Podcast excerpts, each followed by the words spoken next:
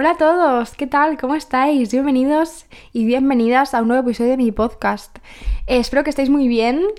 La verdad que hoy me apetece hacer un podcast un poco más distendido, ¿vale? O sea, yo nunca mm, estoy leyendo lo que estoy diciendo, pero sí que tengo un guion de puntos que quiero tratar, el tema lo tengo muy claro y el otro día pensando dije, joder, es que cuando yo escucho podcast, me gusta escuchar los podcasts como los que son más distendidos, los demás de tú a tú, que parece que estés hablando con una amiga o que una amiga te esté contando sus movidas. Y la verdad que me gusta mucho más ese formato y me siento mucho más cómoda también grabando yo ese tipo de formato, es decir, sin guion, teniendo claro más o menos el tema que quiero tratar, porque si no sería esto un show pero mm, como más eso, distendido, más una charla de amigas y como si fueras a un bar a tomarte un café con tu amiga y a contaros qué tal os va la vida. Así que esa es un poco el, la, bueno, la temática de podcast que quiero como adaptar a, mi estilo ahora, ¿vale? No sé, ya me diréis si os gusta más o os gusta menos. Creo que para las dos partes es mucho más cómodo, mucho más fácil y, y más entretenido también. Así que, bienvenidos y bienvenidas a este nuevo episodio de mi podcast que vamos a hablar hoy sobre el síndrome del impostor, porque tiene tela. Así que bienvenidos, espero que os guste mucho. Bueno, em, la idea de este podcast, la verdad, viene mm, un poco de dos, de dos fuentes, ¿vale? El otro día estaba en Instagram y me salió un post de una cuenta que se llama Sareur, algo así, em, y bueno, que trataba sobre el síndrome del impostor, ¿vale? Y también porque el otro día, hace nada, ayer o antes de ayer, una amiga mía me envió un audio y me dijo, tía, em, yo tengo la carrera, ¿no? Mi amiga acabó la carrera hace poco. Y mm, me he dado cuenta de que nunca he buscado trabajo de lo mío porque no me siento suficiente para dedicarme a esto, ¿no? En plan, creo que no lo voy a hacer bien. Y me hizo que pensar mucho su reflexión y pensé, hostia, tengo que hablar de esto en un podcast, pero ya, porque además es que yo también lo he sentido muchísimas veces a lo largo de mi vida, sobre todo lo sigo sintiendo en época de exámenes. Normalmente ya está, solamente en época de exámenes, porque el resto del año y cuando acabo los exámenes intento trabajar mucho en ese sentimiento, intento como rectificarlo mucho, pero a veces es como muy inevitable sentirlo. Así que em, entre lo de mi amiga, la cuenta de Instagram, mi propia experiencia y lo que yo veo en mi entorno que pasa, porque pasa mucho, digo, ostras, tengo que tratar esto en un podcast porque siento que a mucha gente nos pasa y no somos conscientes de que nos está pasando. Así que, a ver, ¿qué es el síndrome del impostor? Bueno, como os he dicho mil veces, no soy psicóloga, no tengo conocimiento real sobre lo que estoy diciendo, solo mi humilde experiencia. Entonces, para mí, perdón si algún psicólogo o psicóloga me está escuchando y, se echa las manos a la cabeza, porque ya os digo, no tengo ni idea, pero para mí, el síndrome del impostor es como esa sensación de que no te mereces lo que tienes o que no te mereces lo que consigues por mérito propio. ¿Vale? Em, yo lo he sentido muchas veces en mis carnes porque mm, esa sensación, seguramente os ha pasado a todos. ¿Sabéis esta sensación de sacar muy buena nota en un examen? Por ejemplo, yo qué sé, un 10, ponle. O no hace falta, yo qué sé, un 8 o un, un 8 y medio, un 9. Sacar muy buena nota en un examen y sentir o decir, no es que el examen era muy fácil, no es que ese día tuve suerte, no es que ese día estaba iluminada, no es que, mm, yo qué sé, cualquier cosa. Esas excusas, en vez de decir, joder, he sacado un 8, he sacado un 9, he sacado un 10, porque me lo he trabajado, porque he currado mucho para sacar buena nota, porque he estudiado mucho, en vez de decir eso nos excusamos en, no es que el examen era muy fácil, no es que tuve suerte y realmente no, no tuviste suerte. A lo mejor el examen era muy fácil, pero si no hubieras estudiado lo que has estudiado, a lo mejor nunca hubieras sacado esa nota y hubieras suspendido. Entonces, mm, esa no atribución o esa disociación, creo, mejor dicho, de tus resultados a, tus capacidades, para mí eso es el síndrome del impostor. Y ligado a capacidades a nivel académico, también a nivel laboral y a todo. O sea, es que hasta pues yo qué sé, tener un novio y decir es que es demasiado bueno para mí. Yo no me lo merezco. Pues a lo mejor si te lo mereces, por algo está contigo, ¿no? Em, yo creo que tenemos el síndrome del impostor en muchas, muchas, muchas cosas a, lo largo de nuestra vida y a lo largo de nuestro día a día también, ¿no? Así que bueno, para mí eso es el síndrome del impostor, ¿vale? Yo creo que mucha gente lo ha sentido. Em, la primera vez que yo escuché hablar sobre el síndrome del impostor fue una vez que me estaba viendo, creo que era una entrevista de una chica que se llama Melo Moreno, antes se llamaba Yellow Mellow en YouTube. no sé si alguien eh, vivía esa época de YouTube, yo la viví muchísimo y me encantaba, era súper freaky de todo esto. Y esta chica eh, tuvo una época, ahora ya no tanto, o sea, sigue siendo súper conocida y tal, se sigue dedicando a redes, pero es un poco como el Rubius, ¿no? Tuvo su boom en su momento y ahora pues se sigue dedicando a esto, pero ya pues de una forma más alejada del foco, un poquito más desde, desde los lados, ¿no? Ahora tienen el foco otras personas. Entonces, esta chica en una, en una entrevista contaba que en su momento más de boom, ¿no? En el momento en el que todo el mundo la conocía, en el que ganaba muchísimo dinero em, y estaba teniendo muchísimo éxito profesional y, de fama y todo, o sea, todo lo que tiene que ver con lo que conocemos como éxito, esta chica lo tenía, ¿no? En ese momento. Pues fue el momento peor de su existencia, o sea, fue el momento más triste de su vida. ¿Por qué? Porque tenía como una completa disociación de lo que conseguía, de lo que estaba teniendo, del momento en el que estaba de su vida eh, laboral y vital también a lo que ella se merecía. Y fue eh, un momento horrible, ella tuvo depresión y lo pasó muy mal. Em, y yo pensé en ese momento cuando lo vi, joder, o sea, qué fuerte. Tú imagínate estar viviendo el momento más top de tu vida a nivel, hasta lo que has vivido, claro, hasta hoy, ¿no? Em, en el que estás siendo, estás cobrando muchísimo dinero, estás siendo súper reconocido por tu trabajo, por, por quién eres, por lo que haces, tal, no sé, que la gente te quiere por, por quién eres, porque al final esta chica hacía blogs, tal, entonces la gente la quería por cómo era em, y por cómo trabajaba, ¿no? Imagínate no creerte merecedor de todo lo que tienes, es que tiene que ser una completa locura. Y esa chica lo pasó muy mal. Y esa fue la primera vez que yo escuché el síndrome del impostor, porque ella dijo, es que tengo un síndrome del impostor muy bestia. Y esto a pequeña escala es lo que me ha pasado a mí muchas veces con los estudios, por ejemplo, o el sentir que estoy en un doble grado, en una universidad, tal, Em, y que no, a lo mejor no me lo merezco o que no he curado suficiente para estar ahí y que he tenido suerte, mm, porque ahora, por ejemplo, yo qué sé, me lo invento, la nota para entrar a mi carrera, pues obviamente ha subido, siempre sube. Entonces ahora mismo la nota para entrar a mi carrera es, muy alta, creo que es un once y pico.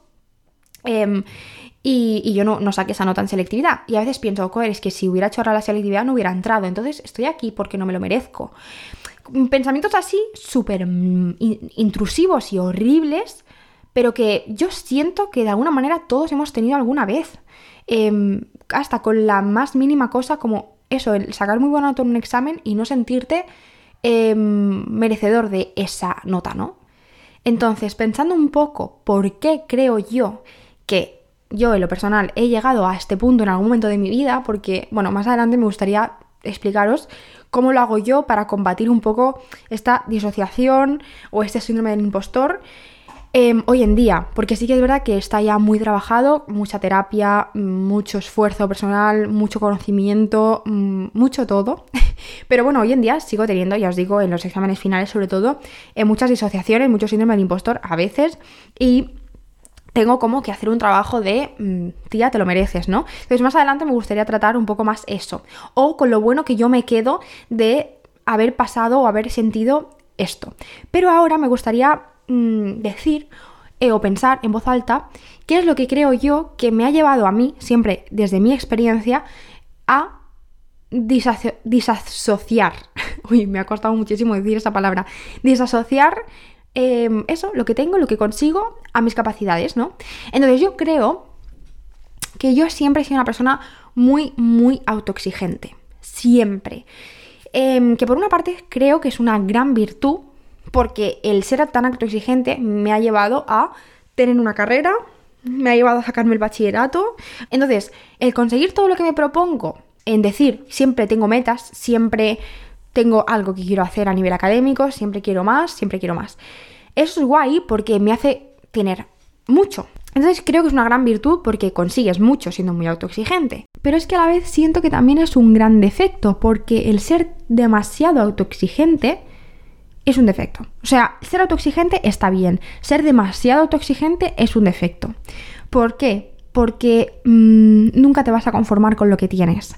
Y eso para mí es un defecto, vamos, sí rotundo. Porque mm, ya os digo, el sacar un examen, o sea, sacar un 10 en un examen puede hacer que cuando tengas ese 10 en la mano digas, bueno, es lo que tengo que hacer. ¿Por qué me voy a alegrar si es mi trabajo, es lo que tengo que hacer? Tengo que sacar un 10, pues ¿por qué me voy a alegrar? O bueno, es que el examen era muy fácil. O en el siguiente examen ya verás que a lo mejor no saco tan buena nota y en el siguiente sacas un 8 y te frustras, ¿no? Entonces, ser demasiado autoexigente, eso crea una ansiedad y un sentimiento de culpa por no estar a la altura horrible. Entonces, eso siento que es un defecto. Yo siempre he sido muy autoexigente, demasiado muchas veces, y he pecado de eso, de sentirme culpable por no estar a la altura, por eh, haber apuntado demasiado alto y luego no poder llegar. Em, que a lo mejor luego no ha sido así, ¿no? Que a lo mejor luego eh, pues he sacado mm, eso mm, adelante, ¿no? Pero en, ese, en un momento dado me he sentido incapaz. Y eso es por ser demasiado autoexigente y, y, decir, joder, es que tengo que hacer esto y no lo he hecho y machacarte. O ponerte una meta y cuando no la consigues, ligado con lo que estoy diciendo ahora, ¿no? Eh, buah, te frustras, sientes que eres una desgraciada, un desgraciado, que no vas a llegar a nada en la vida, súper dramas, o sea, súper dramático, perdón. Uy, qué entonación más rara le daba a dramas. Bueno, perdón. Eso, ¿no? O sea, súper dramático, un drama increíble, mm, soy la peor, la un despojo humano. Bueno, aquí sentimientos de culpa al máximo, ¿no? Eh, y eso obviamente es un defecto, ¿no? Porque eso eh, te haces un daño a nivel moral, a nivel mm, autoestima, a nivel todo, muy enorme. Entonces yo creo que eso, que ser demasiado exigente siempre ha sido uno de mis defectos y a la vez una de mis grandes virtudes. Pero bueno, ahí estamos, ¿no? Entonces yo creo que el ser demasiado exigente ha llevado a que yo pueda llegar a sentir este síndrome del impostor muchas veces, ligado con que soy muy perfeccionista. Eh, ser perfeccionista y ser demasiado autoexigente parece que es lo mismo, pero no. O sea, para mí ser demasiado autoexigente es eh, creerte que eh, nunca es suficiente. En cambio, ser demasiado perfeccionista es que nunca lo haces del todo bien. Para mí no es lo mismo que nunca sea suficiente a que no lo hagas del todo bien o que siempre pueda estar mejor. Mm, parece sinónimo, pero no lo digo como calidad de sinónimos, sino al contrario, lo digo como cosas totalmente diferentes. O sea, para mí ser autoexigente es como siempre tienes una, es como que cuando vas a llegar a la meta, la meta desaparece y se pone 10 metros más para adelante. En cambio, ser demasiado perfeccionista para mí es em, decir, bueno, lo he, hecho bien, ok, he llegado a la meta, pero podría estar mejor. ¿Vale? No sé si se puede entender, pero bueno, para mí yo distingo bastante el ser autoexigente y ser perfeccionista, ¿vale? Entonces, em, eso mezclado, claro, crea una ansiedad mm, increíble porque tus expectativas de ti mismo están súper altas. Y claro, cuando no lo consigues, que es muy probable cuando apuntas tan alto que no consigas lo que te has marcado, em, te frustras y lo pasas muy mal. Y ahí te da un bajonazo increíble. O al contrario, alcanzas esa meta, pero como bien he dicho, al ser demasiado exigente, la meta sube 10 metros para adelante. O sea, corre 10 metros para adelante. Entonces te sientes mal, porque es como, bueno, sí, he conseguido lo que me había marcado, pero creo que podría haber hecho más. Entonces es como, es como, una, es como un ciclo, es una rueda de, inseguridad, de, sentir, de no estar a la altura, em, de que no disfrutas de lo que consigues, ¿no? Porque yo conozco a mucha gente, yo creo que a todos nos ha pasado esto, estar en clase cuando eres un niño en, primaria o en la ESO, y tú o que tus compañeros cuando sacan, yo qué sé, yo tenía una compañera que cada vez que sacaba un 9 se ponía a llorar, pero a llorar como si le fuera la vida en ello, un 9. Y le decía, ¿pero por qué lloras? Y me decía, ¿por qué no has sacado un 10? Y claro, esto a mí me daba una impotencia de decir, hostia, ahora yo lo pienso, ¿no? Ya de adulta y digo, ¿por qué le pasaba eso? ¿Es porque sus padres le exigían un 10? ¿O porque esa niña era muy autoexigente? ¿O las dos? Em, no lo sé, no, lo sé. Pero, claro, o sea, es un problema, porque en vez de decir, joder, he sacado un 9, ¿Podría haber sacado un 10? Sí, pero he sacado un 9, está súper bien. Mm, felicidades a mí misma por haber llegado hasta aquí. Se, se ponía a llorar como si hubiera sido una desgracia. Yo por suerte, la verdad, mi madre siempre, y esto se lo agradezco muchísimo, y si hay algún padre, madre que me está escuchando desde aquí, o queréis ser padre o madre en algún momento de vuestra vida, de verdad, o sea, mi madre siempre me ha dicho que soy capaz de conseguir lo que me proponga, que soy capaz de todo, y eso siempre me ha hecho tener mucha confianza y mucha fe ciega en mis capacidades que está muy eh, en contradicción con lo que estoy diciendo todo el rato en este podcast, pero mm, es que es, muy raro, la verdad. A lo mejor yo es que soy un show, soy Géminis, también puede ser por eso. Pero yo siempre eh, tengo, he tenido mucha fe ciega en mis capacidades y en mí misma. Eh, quizá por eso a veces me marco metas tan altas y siento que no soy capaz. Em, pero O, por ejemplo, quizás siempre por haber pensado que puedo con todo y que puedo sacarme lo que me, lo que me proponga, perdón, em, cuando consigo algo, siempre digo, bueno, podría haber hecho más, ¿no? Porque confío mucho en mí. Claro, también es un problema, pero siento que como madre, muy bien, porque yo cuando era una niña, que una niña es como muy moldeable, yo creo que los niños son como una bola de plastelina que tú puedes... Mm, moldear como te dé la gana y, y, una vez te empiezas a hacer adulto, esa plastelina tal cual has moldeado se solidifica y se queda así para siempre. Y claro, mm, que a un niño le digas, no eres suficiente, eres tonto. Yo he escuchado a muchos padres decirle a sus hijos que son tontos y, que no valen una mierda. Yo lo he escuchado de verdad en mi entorno, o sea, no amigos míos ni mucho menos, pero eh, estando trabajando de cara al público, escuchas mil cosas. A ver, que yo, ya os digo, estoy escuchando un mensaje de 10 segundos, luego no sé cómo es la vida del niño con sus padres fuera de la tienda, en su casa, ¿no? Pero bueno, a mí el mensaje que a mí me llega cuando yo escucho eso es que ese niño toda su vida va a pensar que no es suficiente o le va a costar mucho aceptar que es suficiente. Entonces, mm, en cuanto a mí, eh, yo de verdad le, agradezco muchísimo a mi madre haberme inculcado desde pequeña que soy capaz para hacer lo que quiera. Y que cuando yo sacaba un 5, mi madre me decía, has sacado un 5, has sacado un 4 o has suspendido con un 0. ¿Has hecho lo que has podido? Y yo le decía, sí. Me decía, pues ya está.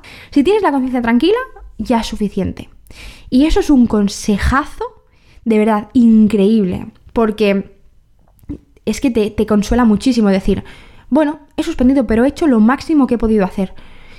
Ya está, ¿sabes? Entonces, bueno, em, nada, eso, yo creo que el ser demasiado exigente, perfeccionista y tal, pues me ha llevado a pensar a veces que no estoy a la altura, que tal, ¿no? Y esa ansiedad em, que me ha generado el decir, tengo que llegar hasta aquí, no, voy a llegar, tal, no sé qué.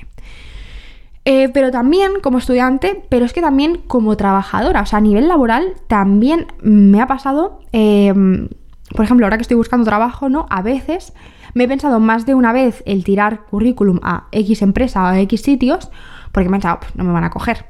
Eh, o si me cogen, madre mía, ¿cómo voy a hacer yo esto? ¿No? Y pienso a la vez, joder, Irene, si estás estudiando tal o has estudiado tal, eh, es que perfectamente puedes ser capaz para dedicarte a lo que te quieres dedicar o para hacer esta, este trabajo que, estás capacitada, ¿no? Entonces, eh, bueno, o mi amiga mismo, que el otro día, lo que os he explicado antes, ¿no? Que me dijo que ya no buscaba de lo suyo porque no se sentía capaz de hacerlo bien. Y eso es una disociación muy grande porque yo le dije, tía, si tienes la carrera, que luego una cosa es, o sea, cuando tú tienes una carrera, tú estudias a nivel teórico cómo es trabajar de eso o lo que tienes que hacer a nivel teórico para trabajar de eso. Sí que es verdad que la parte práctica la tocas, pero al final de la carrera y muy poco, entonces es normal que imponga y que dé miedo, ¿vale? Pero una cosa es que te imponga, otra cosa es que te dé miedo y otra cosa es que digas que no soy capaz y por eso no busco trabajo de lo mío porque me siento incapaz de dedicarme a eso. Entonces yo le dije, joder, tía, si te has sacado cuatro años de carrera, eh, yo creo que sí que eres perfectamente capaz de poder empezar a trabajar en lo tuyo, ¿no? Entonces yo he visto muchas veces en mi entorno este sentimiento en determinadas cosas, una por un trabajo, otra por un carnet de conducir, otra por mm, un examen, en mí misma con los exámenes finales, ya os digo. Y eh, el otro día, en la cuenta esta que os he dicho al principio, que vi por Instagram que hablaba sobre el síndrome del impostor, vi que afectaba más a las mujeres, normalmente. Que suele afectar más a las mujeres el síndrome del impostor. Em, y la explicación que ellos daban, la verdad, os recomiendo muchísimo que vayáis a la cuenta de Sareur a, leer este post porque eh, os lo voy a explicar mil veces que yo, mucho más descendido, mucho más explicándolo muchísimo mejor. Entonces había como diversos motivos, ¿no? Pero básicamente es a nivel social, porque las mujeres no tenemos tantos referentes, es verdad, porque a nivel eh, social, histórico, las mujeres nunca han llegado tan alto como los hombres, a nivel jerárquico en una empresa, por ejemplo, a nivel descubrimientos, que sí, pero a lo mejor no han sido conocidas, eh, bueno, X, ¿no? Entonces, por, a nivel social, las mujeres como que solemos tener más este sentimiento de no sentirnos suficientes para tal. Em, y eso es muy interesante, la verdad. Entonces, si os interesa, pues de verdad parece que esté patrocinando esa cuenta, pero para nada. Lo único que me pareció muy interesante, me gustó mucho. Además, em, dices, joder, sí que afecta de verdad. Em, cómo nos sigue afectando todo este tema de las desigualdades que, hemos tenido durante toda la historia, los dos géneros, ¿no? Pero bueno, quitando eso, em, a mí me ha pasado mucho, en mi entorno lo he visto. Esto no quiere decir que a hombres no les afecte, Ya os digo que yo he visto amigos míos, e incluso a veces mi pareja, con, con este sentimiento de no sentirse suficiente, ¿no? Pero bueno, que sí, que a nivel estadístico pues suele afectar más a mujeres. Em, y otra cosa que también me he dado cuenta es de que, esto lo he vivido yo en mis propias carnes y también en, en otros, de por ejemplo yo halagar a alguien o que alguien me halague a mí y sentir incomodidad ante esos halagos por capacidad. Por ejemplo, que mi novio me diga, o sea, Irene, te he visto currar tanto para sacarte este examen y ya verás que vas a sacar muy buena nota. Y sentirme incómoda porque pienso, jope, te voy a decepcionar. Y, no debería de pensar así, debería de pensar igual que él. Joder, claro que sí, me lo he currado muchísimo, voy a sacar un 10. Que a lo mejor luego no saco un 10, pero yo debería de haber estado como segura de que me lo he trabajado, de que me merezco buena nota, ¿no? Y en vez de sentirme así, me siento incómoda ante su halago porque pienso, te voy a decepcionar.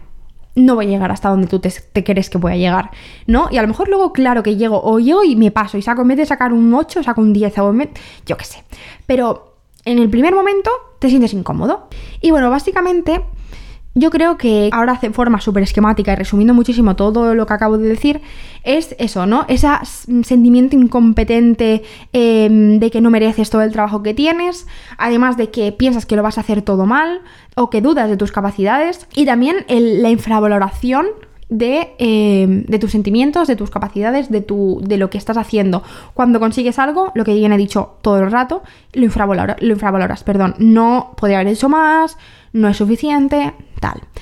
Em, esta incomodidad ante em, los halagos y y ya está, ¿no? Yo creo que más o menos sería esto como un poco así de forma esquemática lo que para mí es el síndrome del impostor.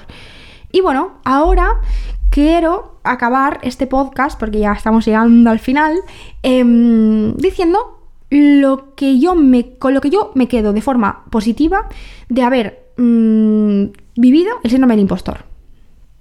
¿Vale? O con el mensaje positivo, porque ahora me apetece acabar los podcasts con un mensaje positivo en plan, bueno, esto es una mierda, pero tenemos cosas buenas. Y las cosas buenas para mí del síndrome del impostor es que cuando empiezas a trabajar en esto o simplemente te das cuenta de hostia, porque el hecho de detectarlo ya es un súper gran paso. Claro, porque cuando te das cuenta de, vale, estoy disasociando mis... Disasociando. ¿Por qué me cuesta tanto esta palabra? bueno, cuando te das cuenta de que estás disasociando em, un logro a, tus capacidades, eh, ya estás haciendo mucho. Porque ya estás diciendo, vale, estoy detectando que aquí está habiendo un problema, Vamos a intentar decir, Irene, te lo mereces, lo has hecho muy bien. Y aunque tú no te lo creas, si te lo vas repitiendo todos los días o cada vez que te pasa algo bueno, al final te lo acabarás creyendo. De verdad. O sea, hay una frase que ahora no sé cómo se dice. Ay. Hay una frase, es que ahora mismo no me acuerdo, pero sé que es como algo. Es algo como. Em, repítelo hasta que te lo creas, o repítelo hasta que se haga realidad, o, algo así. Bueno, un poco de manifesting. Em, de repetir las cosas hasta que tú misma te creas lo que estás diciendo, ¿no? Y, eso al final, cuando si tú te das cuenta de que algo eh, no está yendo bien, que te estás dando cuenta de que aquí te estás sintiendo insuficiente, que estás infravalorando lo que estás consiguiendo, y dices, para, freno de mano, frena en seco, em, repítete, soy suficiente, lo estoy haciendo muy bien, me lo merezco. Y al final em, te lo acabarás creyendo.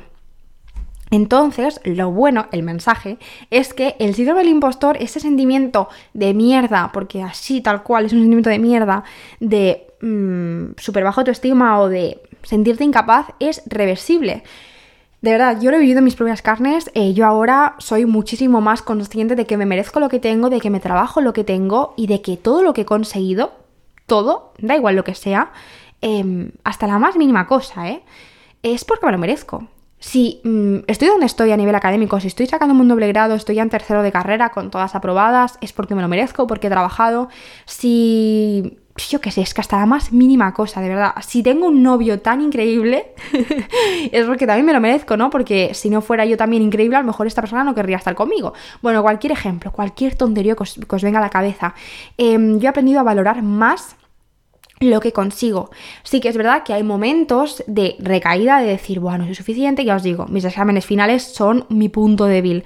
Pero em, no pasa nada, está bien detectarlo, está bien decir, bueno, aquí mm, he hecho un pasito para atrás, vamos a hacer dos para adelante, vamos a trabajar durante hasta los siguientes exámenes finales, todo este cuatrimestre, eh, vamos a trabajar en valorarme más eh, los logros, ¿no? Aunque sean pequeñitos. Un examen, una presentación oral, em, yo qué sé, cualquier cosa. El darme un día para mí, el quedar un día con una amiga y hablar sobre algo que nunca había hablado con nadie. Pequeñitas cosas y darle mucho valor a esas cosas, ¿no? Entonces, em, claro, esto hace que cuanto más aumente la confianza que tú tienes en ti o en lo que haces, vas a sentir que más mereces lo que tienes, ¿no? Entonces, eh, esto, ¿no? Yo creo que el valorar más lo que haces, por pequeñito que sea, es súper bueno. Es súper, súper bueno y em, va mucho, muy ligado, perdón, con valorar mucho más el trabajo de los demás. Y además eh, mostrarles que, los, que lo valoro. Es decir, yo valoro muchísimo los pequeños detalles. Por ejemplo, que mi novio mm, un día me compre las galletas que me gustan. Simplemente, que vaya a comprar y coja las galletas, unas galletas determinadas porque sabe que son mis favoritas. Pues ese detalle, que a lo mejor a alguien le pasaría por alto, o es bueno, sí, me ha cogido esta galleta porque sabe que me gustan. Pues no, yo lo valoro muchísimo y digo, hostias, muchas gracias. Porque de verdad me he dado cuenta de que has pensado en mí, has pensado que sabes que me gustan esas galletas, las has cogido, para darme una sorpresa o porque sabes que me gusta, para que me ponga contenta. Y el, esto lo he conseguido gracias a valorar lo que yo hago. Porque esto es lo de siempre, si tú no te quieres, no vas a saber querer a los demás o no vas a... Nadie te va a querer, ¿no? Y es esa frase tan mítica, pero es que es totalmente verdad. Cuando tú te quieres, cuando tú empiezas a valorarte, cuando tú empiezas a decir, joder, ¿qué, ¿cómo me merezco esto que me está pasando? ¿Cómo me lo he trabajado? Em, ¿Qué guay soy?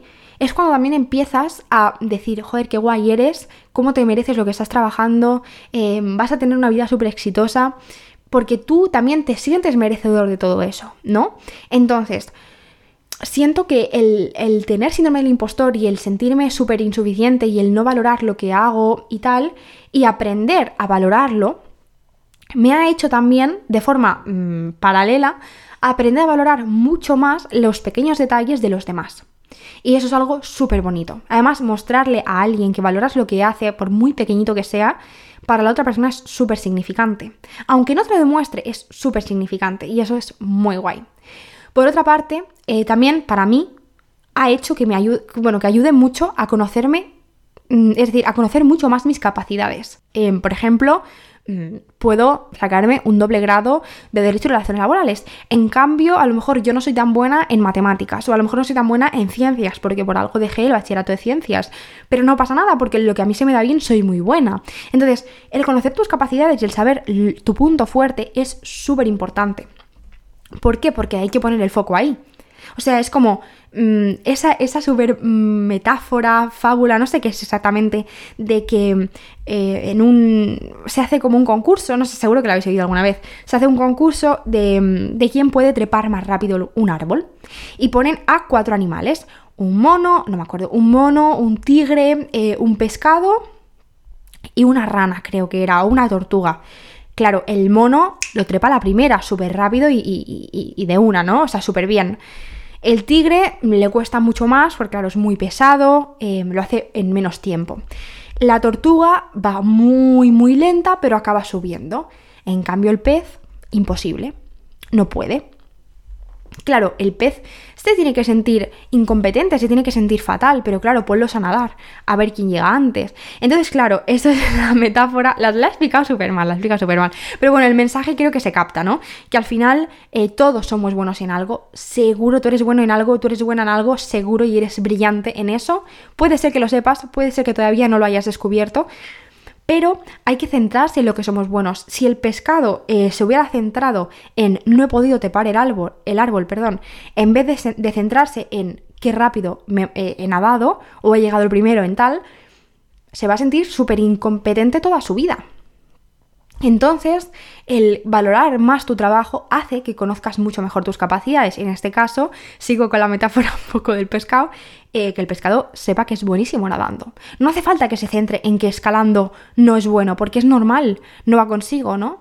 Entonces, sí, siento que el valorar más mis capacidades buenas, el reforzarlas, me ha hecho valorar mucho más y también conocer mis debilidades y aprender a poner el foco en lo bueno. Y esto va muy ligado con el siguiente y penúltimo punto ya, que es el dejar de prestarle tanta atención a los demás. Es decir, dejar de prestar atención a lo que los demás puedan decir de mí. Si alguien eh, me da un comentario negativo o que para mí es negativo, o que me dice, pues yo qué sé, Irene, podrías haberlo hecho mejor. Eh, el aprender a valorarme, el aprender a valorar lo que hago, me ha hecho no escuchar tanto ese comentario y decir, da igual, yo estoy satisfecha con lo que he hecho, yo lo he hecho muy bien, suficiente, y ya lo haré mejor la próxima vez, pero ahora mismo está bien. Entonces, em, eso ha aumentado mucho más mi confianza, ha aumentado mucho más em, el que yo me escuche a mí misma y el si yo me siento satisfecha con algo, me da igual que tú me digas que no es suficiente, porque yo me siento satisfecha. En cambio, una persona que, eh, que no tiene tan segura sus capacidades y que no está tan segura de lo que hace, si vienes y le dices que no es suficiente, que lo ha hecho mal o que lo, lo podría haber hecho mucho mejor, le hundes, ¿no? Y lo digo por experiencia propia. bueno, de hecho, esto es una, es una anécdota, ya cuento esto y finalizo el podcast que se me estoy enrollando, pero mm, en primero de en primero de bachillerato, perdón, cuando yo estaba en el científico, eh, mi tutora en ese momento, que no voy a decir el nombre, pero me encantaría, mi tutora en ese momento de mi instituto me dijo, Irene, vete a un ciclo, es que no vas a poder sacarte un bachillerato. Yo creo que es mucho mejor que te vayas a un ciclo. Primero, pero, pero tú, ¿quién te crees que eres, señora, para decirme a mí de lo que soy capaz o no, o lo que tengo que hacer con mi vida? Segundo, ¿por qué está mm, menos valorizando e infra, bueno, o infravalorando los ciclos. O sea, como si mm, vete a un ciclo como si fuera la alternativa para tontos, quiero decir, perdona. O sea, como un, ciclo es igual de válido que un bachillerato eh, y igual de válido que, cualquier tipo de estudio. O sea, me siento como tan mal ese comentario por la ofensa a las personas que estudian eh, un, ciclo y, por mí misma, por decir, pero, pero, pero usted quién es, señora, para decirme a mí lo que soy capaz o no, o lo que tengo que hacer. Em, y yo en ese momento no la escuché.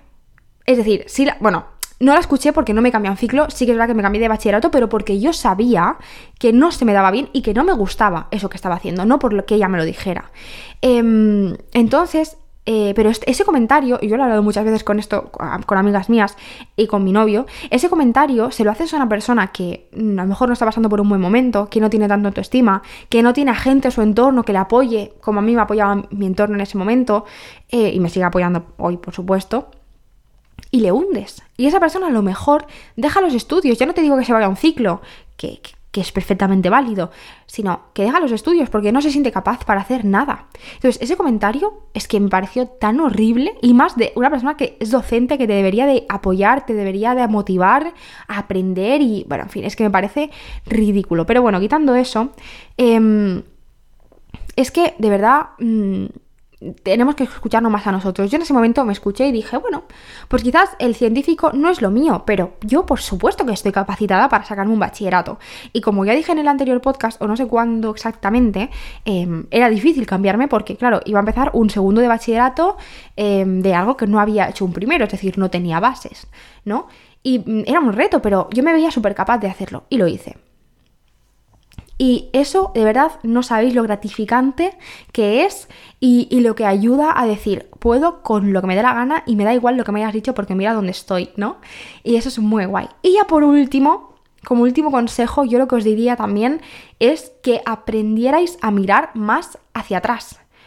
Es decir, yo a veces cuando estoy como muy desmotivada o pienso, guau, tengo que hacer esto y no me veo capaz de hacerlo bien o no me veo capaz pienso, Irene, ¿hasta dónde has llegado? O sea, piensa hasta dónde has llegado, piensa todo lo que has hecho, piensa la de veces que has pensado que no podías haber hecho lo que estás haciendo ahora. O sea, la de veces que yo estaba en bachillerato y pensaba, Buah, yo nunca voy a poder estudiar una carrera porque ni sé qué carrera quiero hacer, ni creo que sea capaz para poder sacar una carrera por no sé qué, no sé cuántos. Y mira dónde estoy hoy, ¿no? Que ya estoy acabando mi carrera. Ya estoy en la reta final. Entonces, mirar más hacia atrás, valorar más hasta dónde hemos llegado, valorar más nuestros pasos y decir, si he llegado hasta aquí, puedo ya con todo, ¿no? Y ya está, hasta aquí el podcast de hoy. Espero que os haya gustado este podcast sin guion, un poco más de tú a tú, hablando un poco de, lo que me iba surgiendo, de mis metáforas, de mis experiencias, de mis cosas. Espero que os haya gustado, que os haya sentido súper identificadas, identificados. Eh, cualquier cosa, mm, alguna vez me llegan mensajes por Instagram diciendo que os gustan mis podcasts, qué tal, que no sé qué. No sabéis la ilusión que me hace todo eso. Mm, si os ha gustado este podcast, por supuesto, me lo podéis decir por Instagram.